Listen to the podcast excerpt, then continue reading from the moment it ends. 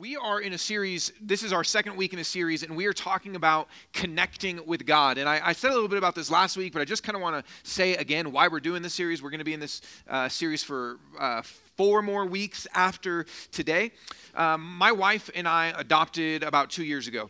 And in that process, there's, if any of you have adopted or doing foster care, there's kind of a book that is, I don't know, one of the like Bibles in the adoption or foster care world. It's called The Connected Child. And it's a great book talking really about, man, you're bringing people into your family that you don't know. And we adopted older kids, we don't know them and they don't know us. And you're bringing these people into your family. And obviously you really want to connect with those people. And so it's this book on saying, man, that can be difficult. It can be challenging. People that already have stories, that already have a life, that already have a history, that already have a past, that don't know you, all this stuff to say, man, I want to connect with them. I want to actually be able to have a relationship with them. I actually want to be able to engage with them. I actually want to be able to know their heart and for them to know my heart. I want to be able to connect with them, and such an important thing. And with a relationship like that, it can be difficult, so you need help. Now, I think that all of that I'm saying because I think our relationship with God can be the same way. We're bringing someone into our life that's very different from us, that it does things different from us, who has a history, who has a past that maybe we don't know everything about, and yet we want to connect with them. We want to connect with God, and yet that can be difficult. It can be challenging. And listen, I want you to be able, look, if you're not a Christian, I want this for you, but if you're a Christian, and if you've been a Christian for a long time maybe even, and you kind of been going through life, you want to be able to actually connect with God. But that's not always easy. It doesn't mean that just happens naturally. It's not natural to just connect with kids. It's not natural necessarily to connect with God, but I believe that you want that. I want that for you. I want that for our church, that you are actually able to connect with God, to have more of Him in your life, to actually experience His presence and His power and Him being a part of your life, and to feel like, man, my life is actually connected to Him, and I'm drawing from His power, and I'm drawing from His love, and I'm going through my days actually connected with Him. That's what we want for you. And this series is saying that there are time-tested habits and time-tested ancient, that the church has been practicing for thousands of years, ancient disciplines and practices that you can actually have as a part of your life where you can say, I am connecting with God.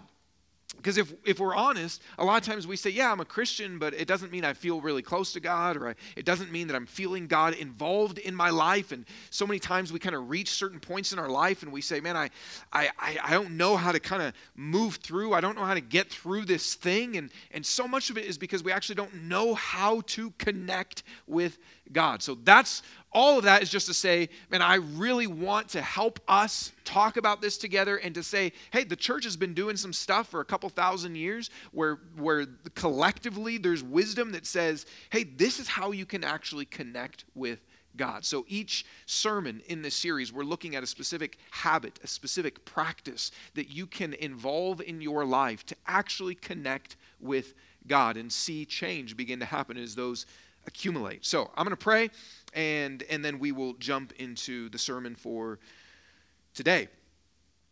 Father, I pray that you would help us to connect with you. That's what we desire. Whether we are suffering in our life right now, whether life is going beautifully, God, whatever's happening, we want to be able to connect with you.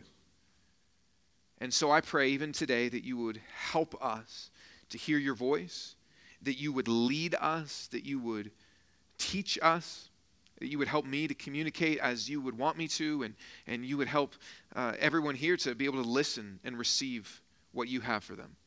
Pray this in your name, Jesus. Amen. So we all have things in life that we want, whether that is wisdom or change in some part of your life or growth, or maybe it's comfort through difficulty that you're experiencing, or maybe it's to have God's presence. And I kind of said this a little bit ago, but we know that more is possible than we have now. We know that more is possible, but oftentimes we feel stuck. We know that there is more available in life. We know there's more wisdom and more change and more growth and more of God's presence. We know that there is more available. We don't think, most of the time, we don't think this is kind of all there is. Usually we think, I know there is more available, but a lot of times we feel stuck of how to actually get there. How do we get more in life? More of God's presence and more of God's involvement. How do we get more of the things that God wants to do inside of us and do outside of us and through us? How do we get more of that? You might look at other people's lives, or you might look at even other times in your lives, or you might read the Bible and say, man, how do I get kind of more than the experience that I have right now? How do I have more? How do I get more of who God is? And let me just ask you this question. What if God could show up more in your life? So whatever is happening right now, whatever you desire, whatever it is that you want to kind of, man, I wish I could get to that place, whether that's an emotional place, a place in life with friends, a place in life with God, a place in life in your relationships, whatever it is, you say, if I could get there, what if God showed up more in your life than he is now? What if God actually did more in your life than he's doing now? What if more prayers were answered? What if more change happened? What if there was more of God that you actually experienced? What if God did more stuff in you and around you? What if God showed up more in your life? Wouldn't we want to have that? And the truth is that that is available, actually. That God can, whatever, even if you're like, man, this is awesome, I love what's happening in my life right now, even if that's the case, there is more that God can do and more that God wants to do. I mean, think God is an infinite God. So whatever we have of him right now, whatever we're experiencing of him right now, that's obviously not the totality. That would be sad if it was. There is more that God can do in your life. There is more that God wants to do in your life. So how do we experience more of God? More of God's work, more of God's presence, more of God's involvement, more of God's action, more of God's change. How can we experience more of God? This is a silly example, but I got a Mac. I don't remember the first time I got a Mac, maybe 10 years ago. I got a Mac and I had never, I hadn't evolved as a human that much, so I didn't really know how to use technology that great and all that kind of stuff. And I was only used to, cheap, whatever. What was the laptops? I don't remember that everyone used to have. But anyway, so I used to have one of those. And I remember someone showed me on the Mac, there's like the little trackpad thing, and you can take your fingers and go, whew, and then all the windows go up like that, and you can see which one, instead of having to minimize every single window, which takes 10 seconds, which you never get back. And I was like, wow, that is amazing. And that's a silly example, but when I was thinking about this sermon today, even something as small as that, it showed me there's actually, you've got this Mac computer, right? That's got all these microchips and things and wires, and obviously I don't know what I'm talking about, but all sorts of stuff inside of it. And it's capable to do way more than I thought it was capable to do. It has way more power than I actually thought it had, even that my fingers could make all the windows go up. Okay, so I say that just to say, what if there's more? What if there's more that God can do in your life that you don't even yet know is actually available? What if there's more? And what if there's some simple practices like going like that you could actually put into your life that could actually bring about some change, that could actually bring about some help? And there is. Now, let me just give you the answer, and then we'll talk about this. How we experience more of God, one of the key ways is fasting. Now, that is not what you wanted to hear, and I'm sorry to say that. Probably the worst sermon I could preach besides fasting, would maybe be about money. So if you thought churches is all about money, they're not. We're also about making you not eat. So we have, it's some of you maybe are like, please talk about money, So we're going to talk about fasting today. And let me also just preface it with this.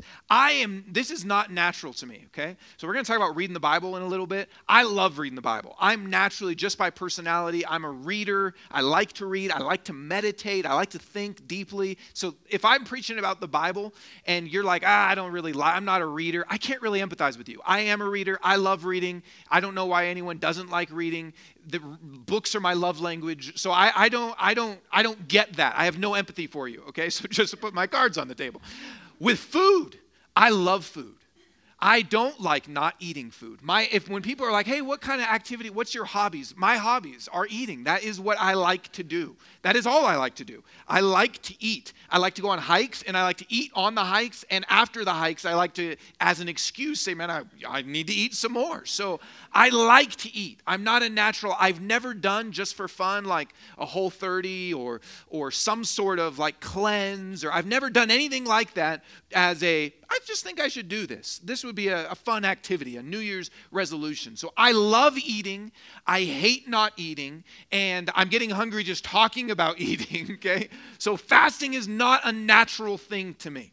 So if for you, you're like, it's just kind of not my thing, and we haven't even started talking about it yet, and you're already just like, that's not for me. It's not for me either. I hate it, okay? But it actually is one of the keys. It's actually one of the keys that leads to God showing up more in our life. And so I want to explore this together.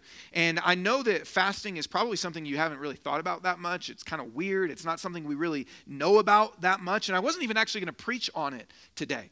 I wasn't going to preach on this. I had a different sermon kind of lined up. It really felt like God was leading me to bring this to our church to explore this together. So the first thing we're going to ask as we explore fasting is just, should we fast? Should we fast? Because maybe as you think about this topic, it's not something you've thought about much. Maybe you've got different questions about it. And maybe you just don't really see the need for it. It's kind of feels like an irrelevant sort of weird religious practice. Maybe you might even think that fasting is actually bad. Depending on kind of your church background, you might think, well, isn't that kind of legalistic? Isn't that something we're doing to earn God's favor, and we shouldn't do that? That's kind of a bad thing. Maybe you even think it's like, oh, that's an Old Testament thing, and we don't do that anymore. Maybe you just kind of think it's a super Christian thing.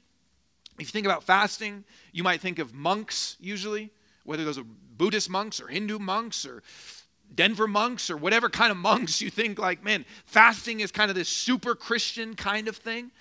So is fasting actually something we should do? And I just want to take you on a little Bible survey. And I was going to say this also.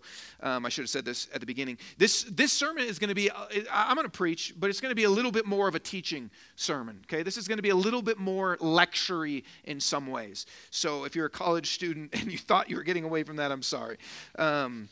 So it's going to, because I just know this is a topic we don't know much about or think much about. So I want to kind of explore this together. So should we fast? Let's go to the Old Testament and start and just see what the Bible said. The Bible says a ton about fasting, okay? It says a lot about fasting. It talks about it over 70 different times. And we're not going to be able to cover every single thing. But I just kind of want to give you some of the highlights. In the Old Testament, fasting was commanded. Here, this is referring to what is known, this just happened a couple weeks ago, that the Jewish people celebrate called Yom Kippur, the Day of Atonement. And this was one of the specific days that was commanded by God where annually they were to fast. And so here's what it says. This is to be a permanent statute for you. In the 7th month, on the 10th day of the month, you are to practice self-denial. And this was talking about fasting.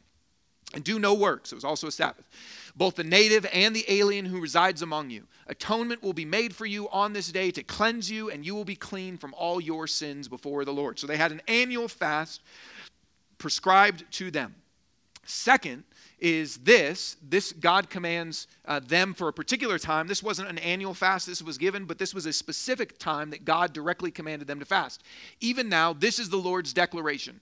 Turn to me with all your heart, with fasting, weeping, and mourning. So there's a particular time that God says, hey, I see something going on. I want you to fast. So annually there's a fast commanded. At various times, God sees that the people need this and God commands fasting. Now, I'm not going to cover all these other things, but my 2 points on the Old Testament is this. It was commanded and it was common.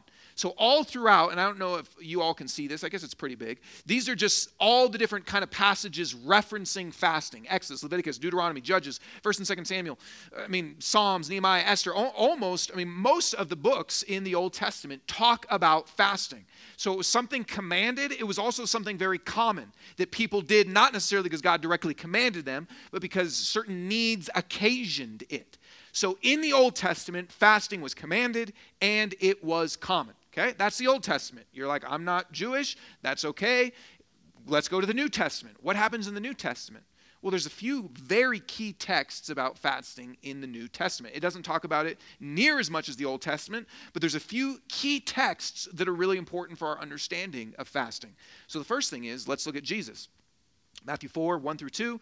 Then Jesus was led up. This is just as Jesus is beginning his ministry. He's baptized. The Holy Spirit leads him into the wilderness. It says this, then Jesus was led up by the Spirit into the wilderness to be tempted by the devil. After he had fasted for 40 days and 40 nights, understatement of the Bible, he was hungry, right? Like, yeah, he was a little hungry. After 40 days and 40 nights and being tempted by Satan, he was hungry, okay? Now, this is important because this is the beginning of Jesus' ministry. The beginning of Jesus, before he did anything. No miracles have happened, no healings have happened, no preaching has happened, no teaching has happened, no gathering of disciples has happened, no evangelism has happened, nothing has happened yet. And what Jesus does is go for 40 days and nights and fasts. Now, that should be instructive for us, shouldn't it?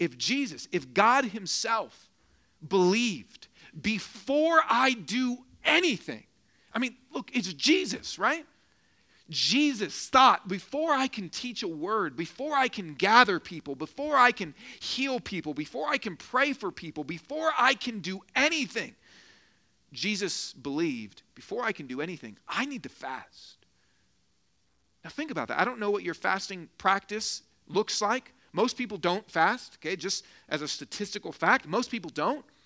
So I don't know what it looks like for you, if it has looked like anything for you. But just looking at the life of Jesus should be instructive for us, right? See, man, if he felt that he needed to fast, do I really think, well, Jesus needed to, but I'm good? I mean, we should look at that and go, Jesus thought he had to fast for 40 days and nights before he did anything, before he began any sort of activity involved in God's mission, involved in loving and serving people. He believed he needed to fast. That should teach us something. And then we go to the two times that Jesus taught on fasting. So there's only two times that Jesus taught on fasting. And I could preach a whole sermon just on those sections. I'm not going to show you everything he says, but I want to point out a couple things. So we look at the life of Jesus. Now here's the teaching of Jesus. Whenever you fast, don't be gloomy like the hypocrites. So some people are fasting and they're trying to get you to see how miserable they are. So they're like, oh, I'm so hungry. Why are you so hungry? Well, I'm fasting. And they want you to see how spiritual they are. They want you to see how holy they are. So don't look gloomy. They make their faces unattractive. I don't know if anyone's ever, their morning routine is, I'm going to unmake up myself, you know, whatever that, I'm going to make my eyebrows look messy or whatever. They make their faces unattractive so that their fasting is obvious to people. Truly, I tell you, they have their reward. So they want people to look at them. They want people to see how holy they are. All right, they've got their reward. But when you fast, put oil on your head. Wash your face, bro, so that your fasting isn't obvious to others. Clean up a little bit. Smell good. That's what he's saying. So your fasting isn't obvious to others, but to your Father who is in secret, and your Father who sees in secret will reward you. We'll come back to a piece of this, but here's the key. Jesus only teaches on fasting twice. We're asking the question, should we fast? Here's what Jesus said. Whenever you fast, when you fast. Whenever you fast, when you fast, he's implying that we're going to do it. Next passage where Jesus teaches on fasting is the same thing. Then John's disciples came to him saying, why do we and the Pharisees fast often? This is John the Baptist's disciples.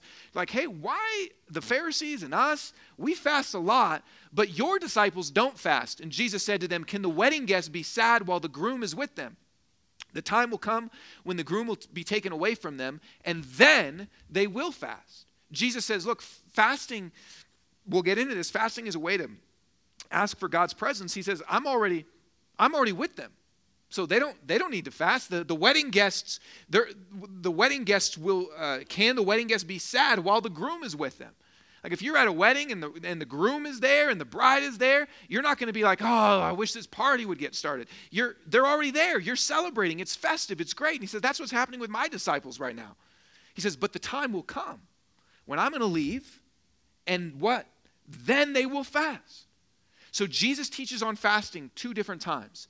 Both times he says, when you fast, then they will fast. Now, that's not a direct command, but it's an implication, right?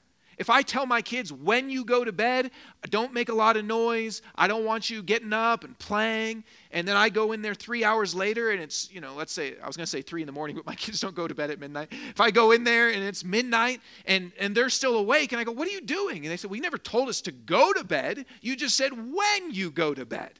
You would go, okay, those are some mischievous children, right? You wouldn't say, well, that's true. You didn't say. And Jesus says, when you fast. He only teaches on fasting twice, and both times, when you fast, whenever you fast, then they will fast. Okay, so Old Testament, commanded, common, New Testament, there was something about fasting that Jesus thought, man, I need this. Then when he actually teaches on it, he says, when you fast, whenever you fast, then you'll fast. After Jesus, we get into Acts, which is the book that tells the story of the church getting started. What do we see in Acts? Acts 14 says this, when they had appointed elders for them in every church and prayed with fasting, they committed them to the Lord in whom they had believed. This is saying as the churches are all getting started throughout the book of Acts, as the churches are getting started, they commission elders and in every church prayed with fasting. So every single time they're starting a new church, every single church has this practice built into it, prayer and fasting, prayer and fasting. Now, that's the book of Acts. Let's do a little church history, okay? So after the Bible's written, after Acts, one of the earliest Christian documents that exists is called the Didache, okay? It means like teaching. One of the earliest Christian documents, it's the 1st century, okay? So that means it's only a few decades after some of this stuff, or even a couple decades after this, and it's a short document, and it's a list of instructions for Christians or for the church. And one of the things they say in this, so this is 1st century, this means it's continuing to happen. Here's what it says. It says, let not your fast be with hypocrites, for they fast on Mondays and Thursdays, but do you fast on Wednesdays and Fridays. Now, we're like, what? Does that even? Yes, those freaking hypocrites. I always knew it. Mondays and Thursdays. It's talking about that's when the Jewish people fasted. The Jewish people regularly had as a fast Mondays and Thursdays. And he is saying as Christians to separate ourselves from them and to show that this is something new, something distinct. We're not Jewish people, that we fast on Wednesdays and Fridays. Now, this is 1st century. I'm going to fast forward and skip tons of stuff. I just want to show you how common this was all throughout history, all the way up until about 150 years ago. A man named John Wesley. John Wesley is one of the greatest Christian leaders that ever existed. He is the founder of Methodism. Okay, and even if you hate Methodists for whatever weird reason, that's not my point. It's just to say he was a great Christian leader that started a movement. And what he says here just shows us how common, up until 150 years ago, fasting still was. Here's what he says, a little abrasive, just be warned. Here's what he says. I fear there are now thousands of Methodists, so-called, who following the same bad example have entirely left off fasting, who are so far from fasting twice in the week, they do not fast twice in the month. The man that never fasts is no more in the way to heaven than the man that never prays. John Wesley, 1869.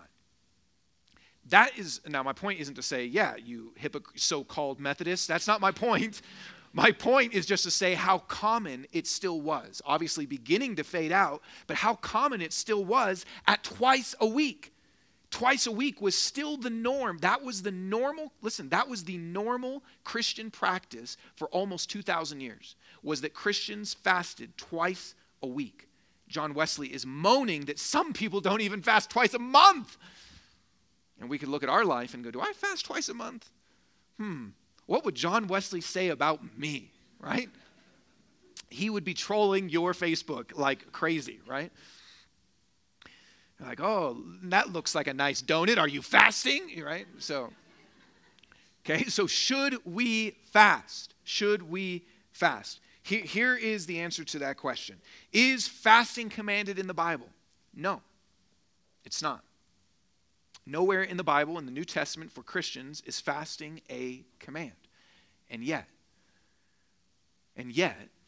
let me change the question to should we fast and ask, do you want more? Do you want more of God's power? Do you want more of God's involvement? Do you want more of God's presence? Do you want more of God's activity in your life? See, if we ask, should we fast? For Christians in the New Testament, there's no specific command to say, you must fast. And yet, we look at the life of Jesus and say there was something about fasting that he felt, I need this in order to do life with people, with God and ministry. You look at his teaching and he implies, this is, my followers are going to want to do this. The people that belong to me are going to want to do this when I leave. Of course, they're not going to do it right now, but when I leave, they're going to fill a gap. They're going to feel a hole. They're going to feel a need. And of course, then they will fast. And as the church gets started, people say, man, you know what we need? We want more of God. We want these baby little churches that are just getting started to have God's presence and his power and his activity. You know what we need? We need to fast. And for thousands, almost thousands of years, one of the core practices of the church was fasting. It's been forgotten. I mean, I don't mean forgotten as that no one does it, but it's been forgotten as a regular thing of how we connect with God in modernity. Now that we believe and love instant gratification, Amazon instant, everything is instant. We are a culture of consuming and needing and wanting and gratifying, and the idea of fasting seems very foreign. The idea of fasting seems very strange and odd in an abundant materialistic culture, does it not? And yet there's something about fasting that God built into the DNA of his people from the beginning to say, if you want more of what can happen in your life, if you want more of what I can do, fasting is a key. It's one of the keys that without we miss out on what could be. So what is it actually? We've kind of touched around it a little bit, but what actually is fasting? And maybe commonly we might think of fasting just to say, well, it's not eating. Fasting is not eating. That's not what fasting is. If you Google fasting right now, what will come up is, and maybe some of you practice this. I never actually have talked to anyone in person about this. But if you Google fasting, one of the, the top thing that comes up is, it's called IF or intermittent fasting, which is a big, huge practice right now that people do. And it's for health reasons. To say, hey, I don't eat for 8 hours, or I don't eat for two times a week, actually, for 24 hours, or I kind of load my calories on certain days. And it's a health practice that people do. And the outside of Christianity, the world is saying, man, this is beautiful, this is awesome, you should do this, it'll benefit you, you'll feel so much energy, you'll feel so alive, it's great. And so if you think about fasting, you might think, man, it's mainly not eating. Whether that's for health purposes or even for religious purposes, to say, I'm not going to eat, or maybe even that it's giving something up. It's to say, well, I'm gonna fast from technology for a little bit. But in the Bible, fasting is not so much about giving something up. It's actually much, much more than that. And there's no definition in the Bible of fasting, because there's no definition in the Bible of most things, because the Bible's not a dictionary. So Jesus doesn't go around saying angels. They are a being that, blah, blah, adjective used as angelic, verb as angely or whatever. Like Jesus doesn't do that. The Bible doesn't do that, okay? But you see what the definition is by how it's used or how it is practiced. So what is fasting? Let me just give you a couple quick things here. Back to Jesus' life. When Jesus was in the wilderness, as he is fasting, Satan tempts him and says, dude, he doesn't say, he kind of says this, but he says, turn this rock into bread. Which if you're hungry and you're God, that seems like a pretty hard temptation to resist, right? And he says, it is written, man must not live on bread alone, but on every word that comes from the mouth of God. So Jesus is defining what he's doing. Something about his fasting practice is actually life to him, that he is feeding on God and who God is and what God says to him. Or later, Jesus says this. There's a famous story, Jesus ministering to the woman at the well, and he's talking to her and telling her about himself as the Messiah, and his disciples come back, and they kept urging him, Rabbi, eat something. But he said, I have food to eat that you don't know about. Now, what is he saying? He's saying, I am drawing power and sustenance and nourishment and energy, which is what food gives, from something else, from God. I'm not eating right now, but I am drawing my power and energy on something else that you don't even know about. So what is fasting? Here's what some authors that have studied this extensively and researched it say. Richard Foster says, fasting is the voluntary denial of an otherwise normal function for the sake of intense spiritual activity. John Piper says, Christian fasting at its root is the hunger of a homesickness for God. Dallas Willard says, fasting unto our Lord is therefore feasting. Feasting on Him and doing His will. So it's not so much just the abstinence of something, or the abstaining, or the denial, or the stopping of something, as it is the starting of something. It is giving something up, but for the sake of something else. My definition that I would say is that fasting is intense physical prayer. It's whole body, physical, intense prayer. That is what fasting is. Fasting. Here's another way to just think about it. That fasting, Dallas Willard kind of mentioned this word feasting. Fasting is to praying what feasting is to eating. Okay, so you pray, right? You pray. And you pray some prayers to God. And you eat. But every time you eat, it's not a feast, right? I mean, maybe you ate a bar for breakfast today. And you peeled the little sucker open and took a few bites, and you're like, that's it. And that was your breakfast. And then a latte or some coffee. And that was your breakfast. But you ever gone to like a hotel and breakfast buffet just poured out in front of you? And you're just like, yep, I'll have a muffin and a bagel and a croissant and a Danish and some eggs and some hash browns. And you're just feasting. Or Thanksgiving's coming up, right? And you've had a turkey sandwich before. And you said, yeah, okay, I had a turkey sandwich. It's all right.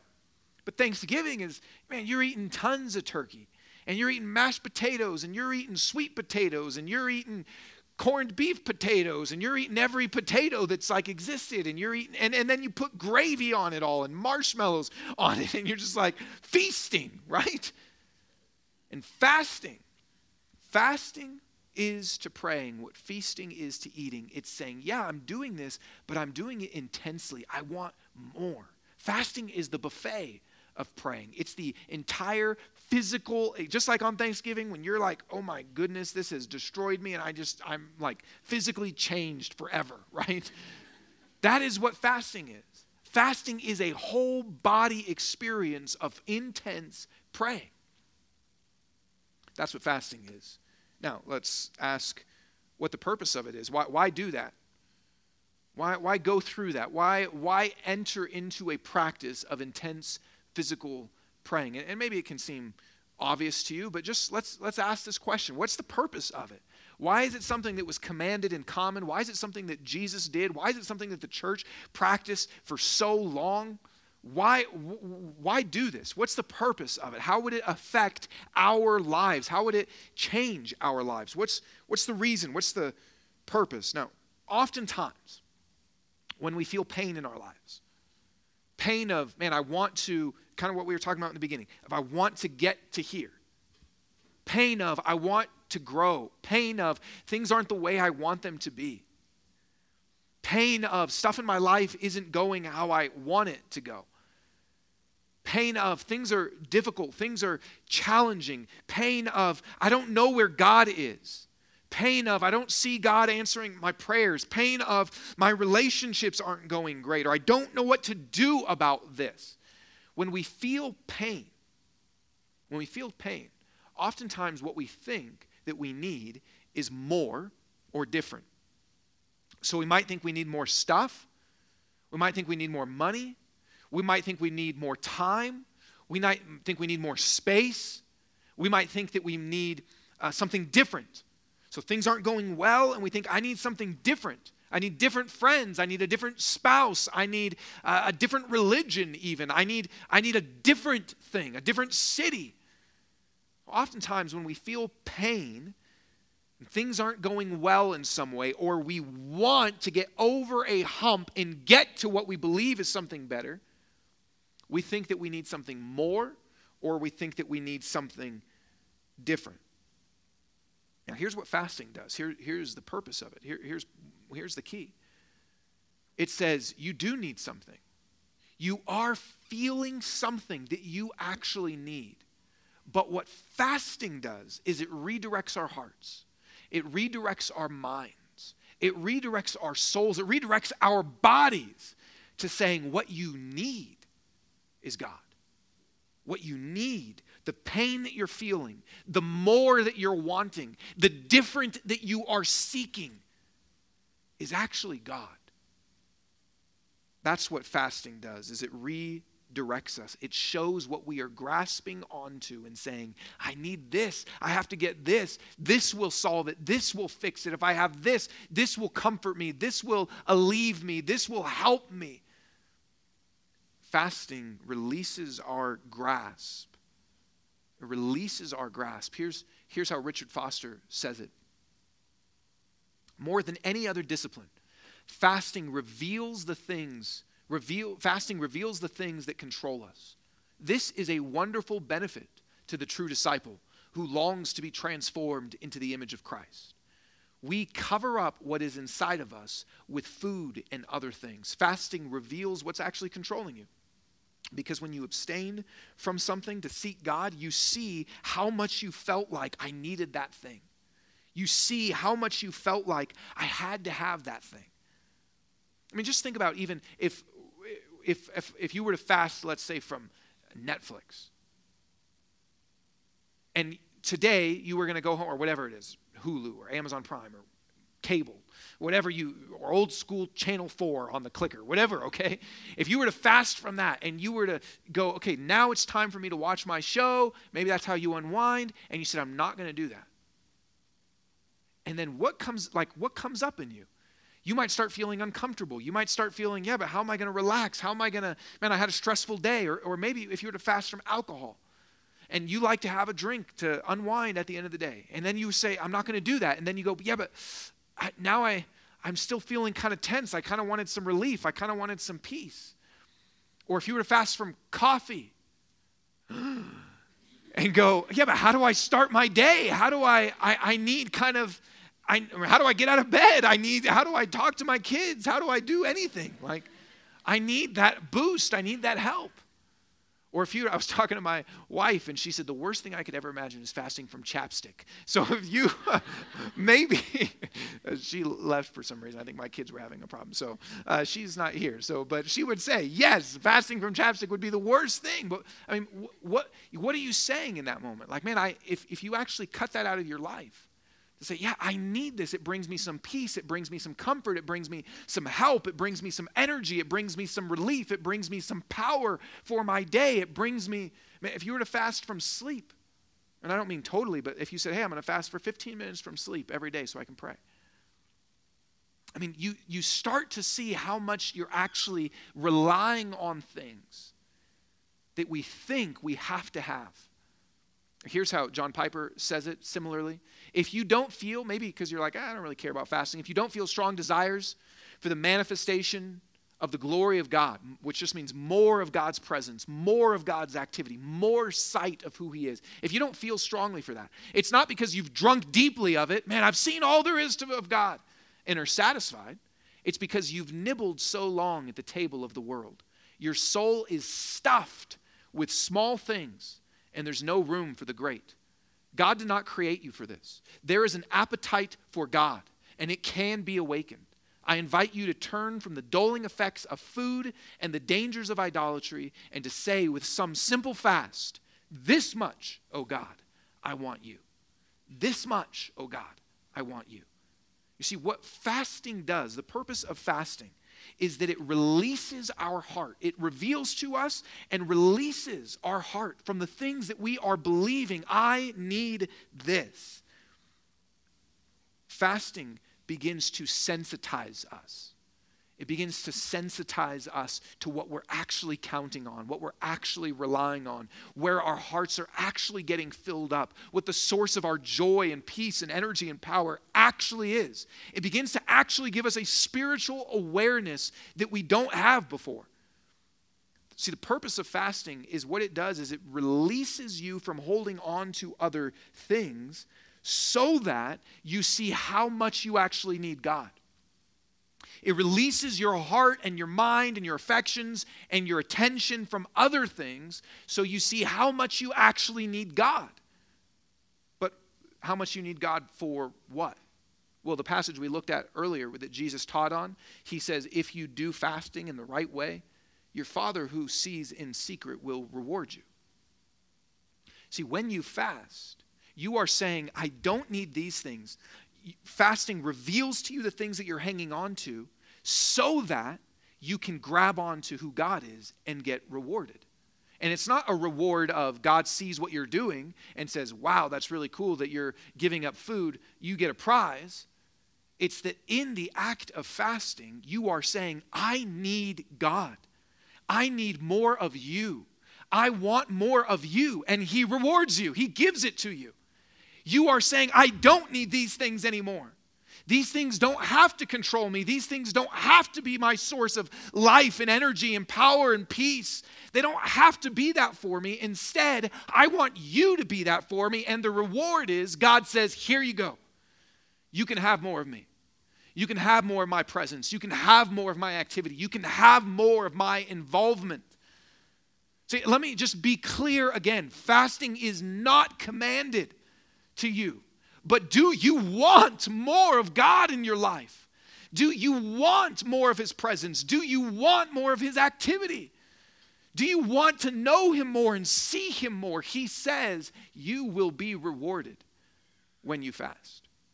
Because I will give to you what your heart is actually most desperately wanting and seeking in all these nibbles. I will give you the buffet. That's what God says. That's what Jesus says. See, the purpose of fasting is to release our hearts, minds, affections, direction of life on other things, and instead to seek it in God. Do you want to experience more of him? Life can be hard, and it's such a beautiful thing to actually say, God, look, this is the beautiful thing of fasting. God says, I want you to have more of me. That whatever you're going through in life, God says, I want you to have more of me. I want to give myself more to you. I want to be involved in your life more. So come get it. That's the invitation of fasting. But more means that he actually then does something. See, fasting, the purpose is to release from other things and have more of God, but then more of God actually practically makes a difference. Things actually change. And I could give you countless examples from the Bible, but let me just give you a couple. This is from Nehemiah.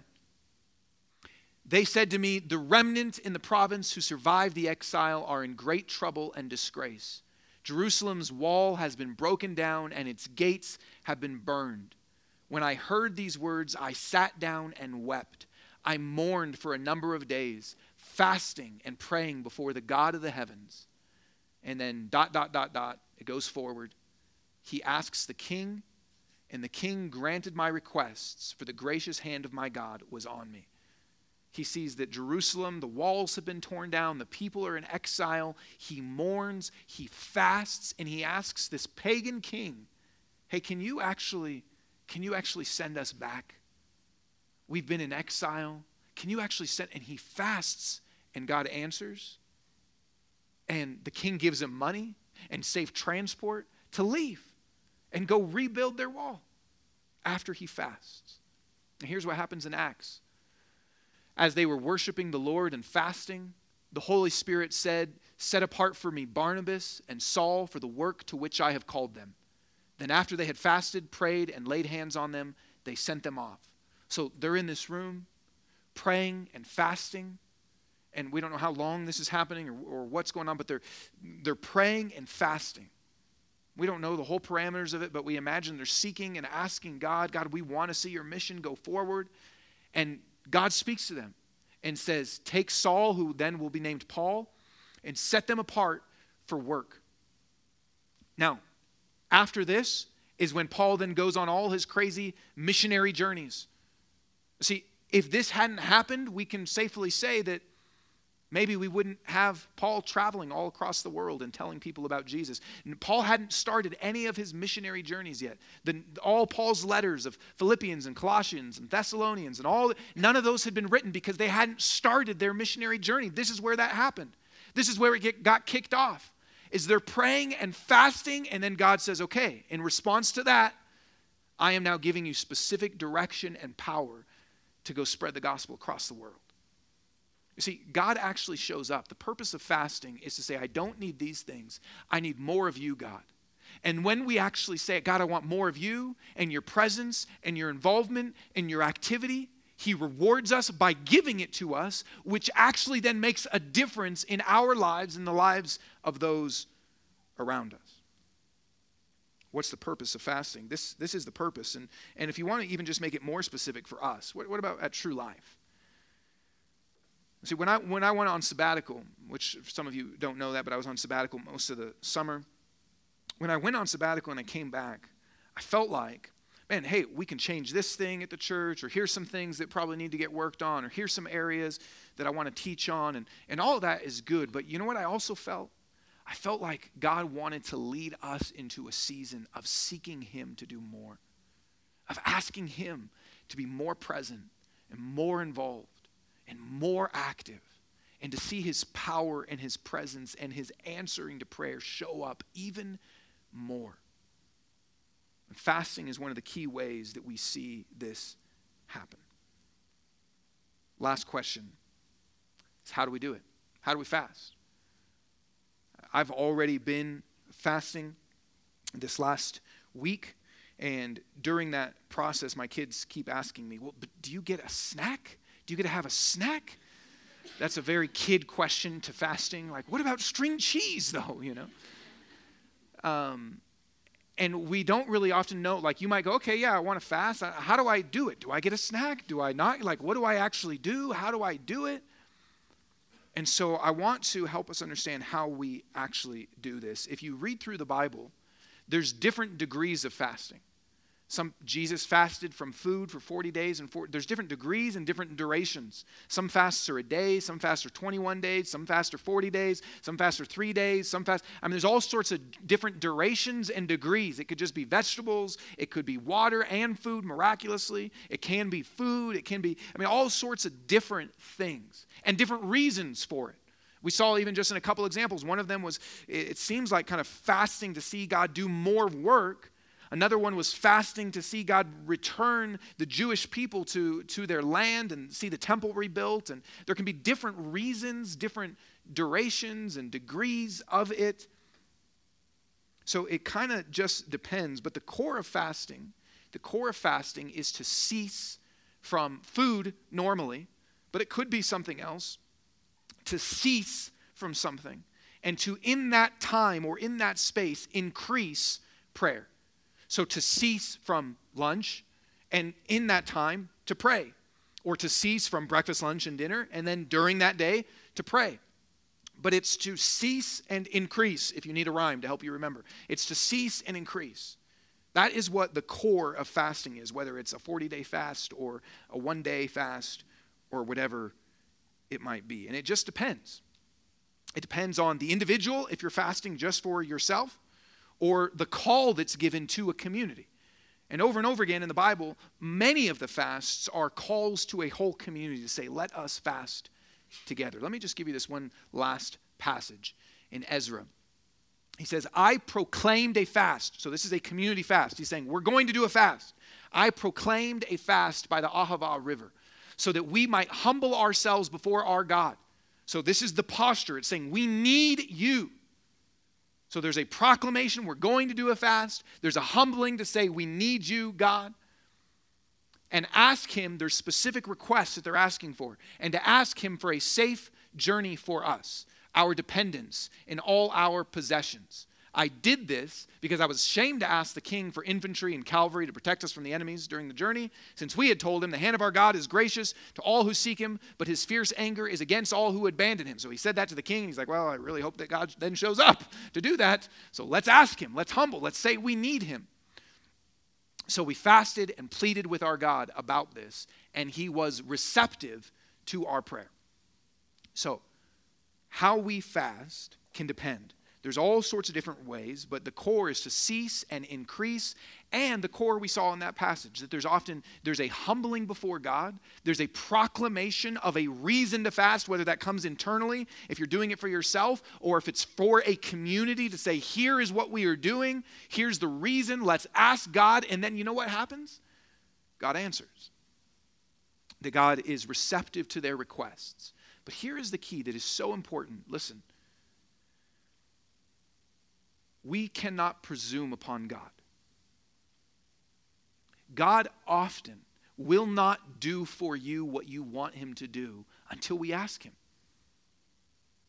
God will not do for you what you want him to do. He won't bring about change. He won't bring about comfort. He won't bring about presence. He won't bring about healing. He won't bring about answered prayers that you have. He won't bring about wisdom. He won't bring about growth. He won't bring about relationship changes. He often will not do that until we ask him for it. God loves to be asked, and he loves to be depended on, to say, I need you so, man, more than I need food, I need you. Because we're inviting him to say, I need you more than anything, and God loves to answer those requests. God loves to do that. So how do we do it? It's to cease and increase for specific reasons as a result of a need or something that is seen either individually or as a proclamation for a community, which leads us all to this, which is here at True Life. Now, if this is your first Sunday, you get a pass, okay? Unless you want to be involved in this, which is fine. But I am proclaiming or asking us as a church to do a fast. I'm asking us, if all this is true that we just went through, if all this is true, which is that, man, if we want to see more of God, from the Old Testament to the New Testament, to the life of Jesus and the teaching of Jesus, to the practice of church history, up until 150 years ago when we all got fat and rich, up until then, the church has done this. If all that's true, and this is how God shows up, and this is how he gives us more of him, then I'm asking us together to do a fast. I'm asking us to do a fast for 30 days. Starting tomorrow. I'm asking us to do a fast for 30 days starting tomorrow, and here's the specific parameters of this. I'm asking you daily, I'm asking you every day to give up something that will give you an extra 15 minutes. So if that's sleep, let it be sleep. If that's lunch or breakfast or work, and you show up 15 minutes late, I don't know, don't take that as my recommendation, okay? Whatever that might be that gives you an extra 15 minutes. If it's food, great. If it's at nighttime and normally you come home and you have a glass of wine or a beer or something and you watch NFL for a little bit or whatever, if it's that or video games or I don't know what it is for you, but if there's something that you can say, I can once a day for 15 minutes say, God, I actually need you more than this.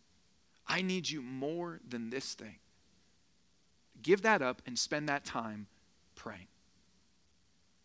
And one other thing, asking you to once a week, and this can be a part of this, to once a week, so this is 4 times, once a week, not John Wesley, once a week, not 2, okay? Once a week to fast from some meal. Your choice, breakfast, lunch, dinner, and to spend that time praying. Now, I can give all sorts of caveats to this. Maybe you've got health issues and there's no way you can do that, or maybe you have struggled with eating disorder. There's all sorts of like caveats that I could give to this, and I'm not commanding anything. I'm asking and inviting us to seek more of God together. Okay? To say once a day, 15 minutes, and one time during the week, I'm going to give up a meal and spend that whole time. And maybe your lunch, you only spend 20 minutes at lunch, and so you spend 20 minutes at lunch and you spend 20 minutes praying.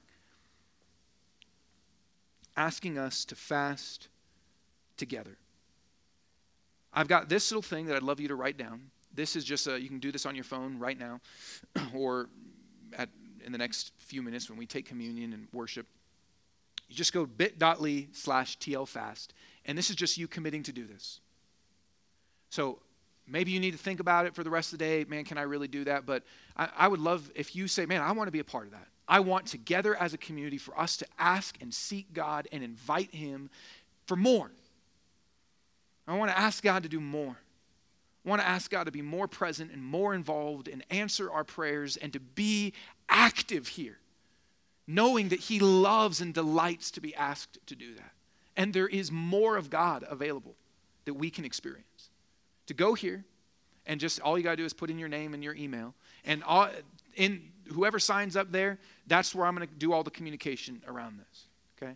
So I'm going to email you more specifics of what to pray for. I'm going to email you more things to actually be considering. I'm going to pray for those that sign up on here, and we'll be doing this together. So I'm asking you to go on there, sign up, commit to being a part of this. I'm going to move away from this screen, so it's pretty simple, bit.ly/TLFast, but you can ask me, and I can tell you. And essentially, like I said, I'll email folks that sign up there, but essentially asking God to awaken, here's what we're praying for, and I'll send more specifics, but just asking God to awaken our hearts more to him. Asking God to awaken our hearts to more of him, to see him. Asking God to give us greater effectiveness in the mission that he's called us to. That people that you know that aren't Christians would come to know Jesus, that he would give you opportunities, that we would see more people's lives actually changed and people be saved. Asking God to increase in our hearts all sorts of things that he wants to do, that we would love each other more. He would give us a supernatural love for each other at a greater level. I mean, I've already kind of gone over all my time, so there's so much I could say, but for those of you that sign up there, I'll communicate to you directly. Here's what we're asking God to do. We all want God to do more in our lives. We all want God to show up more and be more involved. We all want to get beyond kind of the humps or barriers that we feel obstacle in. How do we do that? I mean, there's all sorts of ways. This isn't the only answer, but fasting is a key answer. It is one of the key ways that God has given to us to feast on him, to depend upon him. What if we were able to see God do more in our lives and in our church? When we come and take communion, the beautiful thing is that Jesus gives us this thing to eat. And we don't come up here and just read something. He actually said, you know, one of the things that Jesus said is, I am the bread of life. You see, Jesus doesn't just want us to believe in him. He does, absolutely. But he wants us, he says, to receive him. He actually says he wants us to eat him. To say, I need you. Physically, my whole being needs you and your sustenance. And Jesus says, I am the bread of life that gave up my life, that my body was broken and my blood was shed. So not just that I could save you, but that I could fill you, that every part of your being would be affected by me as food. When you eat food, it goes all through your body. It affects everything. Jesus says, I'm the bread of life. I gave up my life to forgive you of your sins and bring you into my family so I could fill you. And he says, I want you to have this symbol to remember me. And it's eating, to feast on him. Fasting is a way we bring that into our life at an increased level, and communion is a way that we remember he is the bread of life that gave himself to us. So we're going to take communion, and we are going to stand and worship Jesus together. So would you pray with me? Father, I thank you that you are a good God that loves us. You are a God of abundance. You are all infinitely powerful and infinitely wise and infinitely loving. And there is more of you, God, that we are not currently experiencing. There is more that you want to do in our lives. There's more that you want to do in our church. You are an infinite, abundant God. And there is so much more of you that we can have if we ask. And so I pray, Lord, that you would move in our hearts to, even as Ezra said, to humble ourselves before you, to come to you in need, knowing that you are a good God that delights to reward us with more. So let these truths go deeper into our hearts, even as we sing and take communion. in your name.